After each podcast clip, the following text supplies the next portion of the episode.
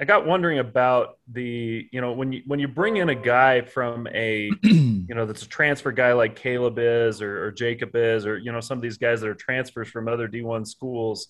What difference is that? How different is that to have that those guys added to the defense than than someone who's uh, you know coming in fresh from high school? Yeah, I mean, obviously, you know, being at a different program, you know, all of our transfers uh, they bring a different aspect of our to our team. You know, whether it be you know the Nacua brothers, both from from some Pac-12 schools, as as well as Caleb from Oregon State. I mean, you know, it's just the game is kind of run differently in these other programs, and uh, I mean, they kind of bring a little bit of what they've got with uh, their programs and they just add it to what we've got here and i think uh, we find that balance and i mean a lot of the guys a lot of the transfer guys have came in and made some big plays for us and um, i mean it's just it is a different they got a different um, you know mentality. They're uh, you know they kind of already been through it a little bit more than somebody right out of high school so um, it's nice having those guys on our team how big is it and how important is it to get their their buy-in you know get them feeling comfortable get them you know so they can perform at a high level and not be worried about you know the the you know being in that new situation? Yeah i mean i think it it happens quick with most of the transfer guys. They they come in and they kind of get a you know a feel for what Kalani is like what our team culture is like and i think a lot of them buy in quickly you know. It's it's something that us as BYU football players have been going through for however long we've been here, and I think they see that and they see, you know, they can take that and you know work with the culture and uh, you know have success on and off the field. So I think it's, uh, it's I don't think it's a big issue for a lot of the transfer guys. They come in and they kind of just they do uh, what they need to do. Thanks. Yep. Good. Okay, next we have questions from Jay Drew. Hey, Max, last year when you guys played Boise, uh, they obviously weren't at full strength. They went through a couple of quarterbacks. Uh, you guys, you know, had the fairly easy time up there. Does that motivate you guys this year to maybe prove that last year wasn't a fluke because Boise was shorthanded? I mean, yeah, I think that's kind of how we've been taking every game. Is you know, you can't you can't look at the past the past success. Uh, and just assume that we are that team. You know, we're a totally different team than we were last year. They're a totally different team. They got different guys going to play. Um, but I mean, I think it's just going to be a matter of, you know, coming in the same way we've been coming in every game this season. You know, um, especially Boise State. You know, we they are a close rival um, to us, and it's always going to be a big game each year that we play them. So I think we want to get after them. You know, similar to what we did last year. You know, I think. Uh, we just want to, you know, make a point um, that we are legit. It wasn't a fluke last year, so.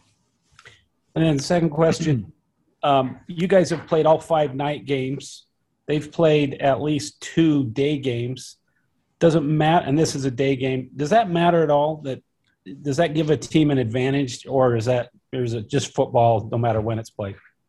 People have been joking around. You know, I read stuff saying you know BYU definitely does a lot better at nights and whatnot. But I think you know this year with the group of guys we've got, um, it won't matter to us whether it's a an evening game, whether it's a, an afternoon game, a late night game.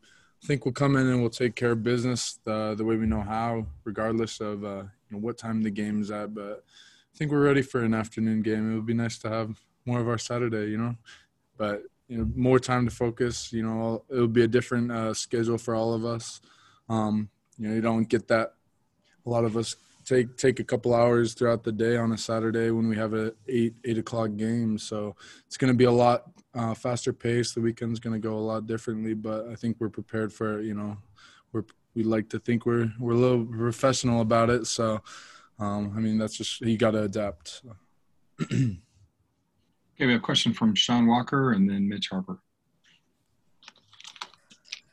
Yeah, Max, just to, to follow that up a little bit, can can you kind of um I, I'm obviously not trying to get into like game prep and game planning and that kind of thing, but can you kind of walk us through a little bit what Saturdays are like for you guys when you I mean because you do so often have kind of those eight o'clock local time kicks, ESPN loves you and the the 10 p.m. East Coast window and that kind of thing. So, is I mean, do you anticipate like is there going to be kind of just changes with like how you guys deal with things, moving the game up so much?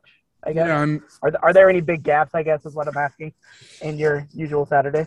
I mean, yeah, like like going off of what I was saying before, you know, we've we've been playing this game and preparing for so many games throughout our career. You know, it's it's kind of just it's it's got to be second nature at this point, whether we're playing at eight o'clock or two o'clock, uh, or whenever we're playing. You know, um, a lot of a lot of Saturdays, most times when we when we got an evening game and spent watching film, you know, resting up, eating, preparing for the game, and you know, ha- having half the time um, we're gonna have is is gonna be definitely different. But I think we'll we'll be ready to step in and uh, take of business whenever we need to. So How motivated do you think Boise State's going to come after you guys? I mean, you've obviously got that number in front of your name, whatever that means, but also just based off of last year and kind of what you guys did to them. yeah, I think always this this game, like I said earlier, it's going to be a big game for both both parties, regardless of uh, you know where it's at, who's the ranked opponent. We came in and we beat them when they were ranked a couple years ago, so you know it, there's there's that's the cool thing about rivalry games. There's there's never really going to be a surprise. Anything can happen. Um, it could be like last year. It could be like two years ago. Um, that's kind of the, the cool thing about football is you come in and, you know you just react to whatever is going on. Um, but I think we're prepared. Like I've said the last couple weeks, you know, every game is going to be a dogfight in its own. Um, no games are given to you in college football, so I think we're prepared to come in and you know play our hearts out.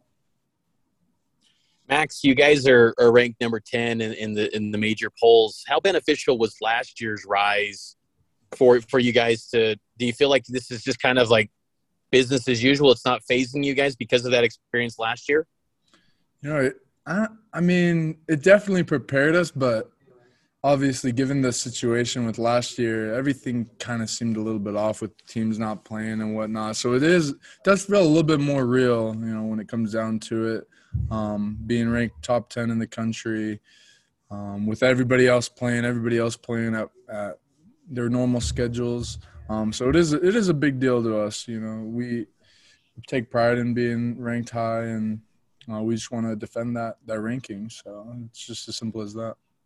You mentioned a few moments ago that game two years ago. There's kind of some parallels to this year's game and that one, but on, kind of on the flip side, where Boise comes in with the with the record that's a losing record, and BYU's now the undefeated nationally ranked team. Is that something maybe for upperclassmen like yourself that were part of that game? Is is that a message you're saying like, hey, this is a rivalry. This is something that uh, can factor into this thing.